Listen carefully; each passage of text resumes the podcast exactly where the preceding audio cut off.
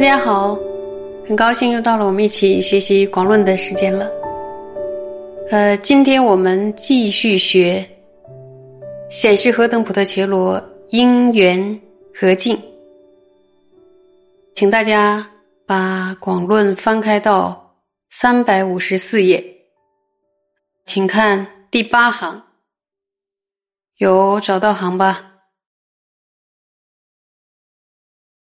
请大家看原文：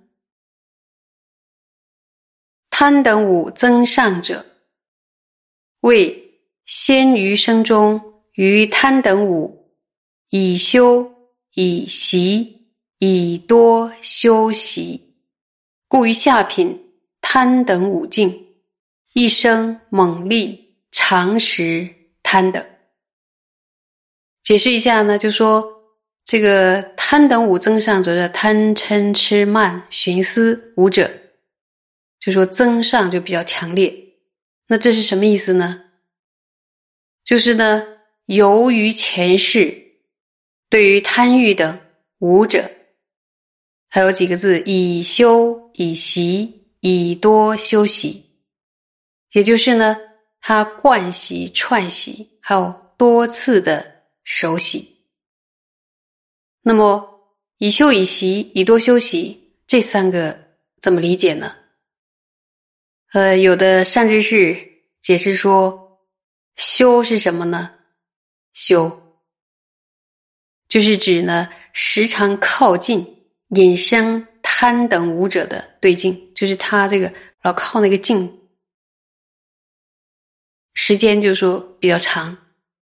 那么习呢，就是指注意。这个习就是指数数的作意。老师想多修习呢，就是指数数的做，它还是指一个串习力。由于呢以修以习以多修习，导致呢即使面对下品的微小的这种贪欲的对境，这种贪欲等五者的对境，也会升起猛力呀，还有长时间的。这种贪欲等五者，我们可以看到说，我们要学习的是何等菩提伽罗因缘和境。那么第一个是增上者，这里边举了三种；第二是等分者；第三个呢就是薄尘行者。那么增上者刚才了解了一下，那么等分行者什么样呢？什么是等分行者呢？我们可以。再往下看，有找到行吧？说等分行者，未先余生中余贪等五，不修不习，不多修习。然于彼法未见过患，未能厌坏，故于彼境无有猛力常识贪等。然贪等五非。全部生。那么这一段是在讲什么呢？这个等分行者呢，就是这个他的各种烦恼是比较均等现行。那这个均等现行的这种现行是怎么来的呢？都是要推向前世。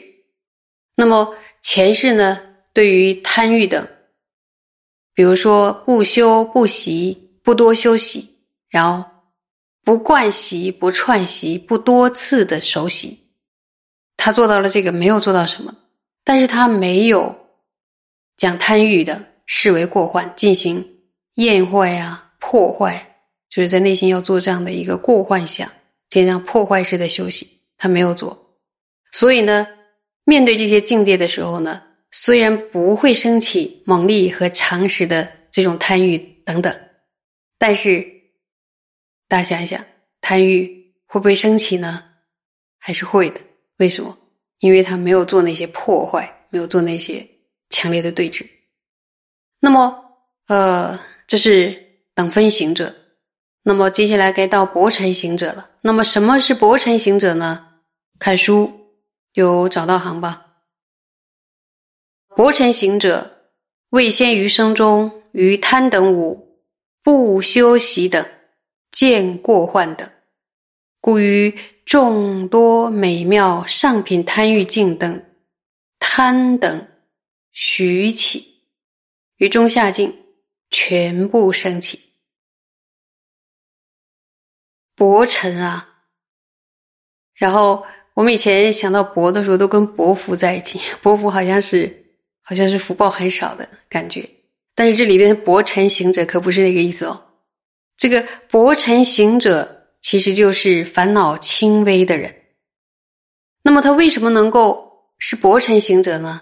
要推到过去的话，在过去生中，他不惯，他不习惯的去串习贪欲，而且呢，将贪欲的他视为过患。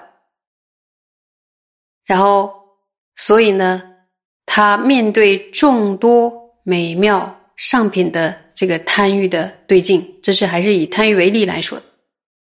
然后，当面对众多美妙上品的贪欲的对境的时候，发什么事呢？贪欲才会注意，贪欲才会缓缓的升起。那么，如果是面对中下等的对境呢？大家可以想想，如果是面对中下等的对境呢？他能不能升起贪欲呢？根本不会升起贪欲的。为什么呀？这是由于过去生努力修行才达到的一个结果，所以还是很令人可喜的。这是薄尘行者。那么我们呢？再往下看，看文又增上贪等经极长时等分行者，非极长时薄尘行者。肃正心住，这段法语呢，就是以贪等为例，观察分析增上贪行者，还有等分行者、薄尘行者这三类的修行人，他们与收摩他的距离到底有多远？三者相比，花费的时间的长短如何？比如说，第一个它是什么呀？增上贪等，对不对？增上贪等，这个贪欲的五者比较强烈的人，要经过漫长的时间才能证得住心哦，就才能得到禅定哦。因为过去生串习那些贪欲等五种增上的太强烈了，所以他修定的时候呢，呃，要花非常长的时间，长路漫漫。才能够证得住心。那么，第二个等分行者，他要花多少时间呢？因为等分行者他是均等现行的，所以呢，他肯定是不用花费到增上者的那么多的时间，不用太长的时间，他就能够证得住心，就不用太辛苦。那么最幸运的，很显然的，就是薄尘行者了。薄尘行者呢，他是烦恼轻微的。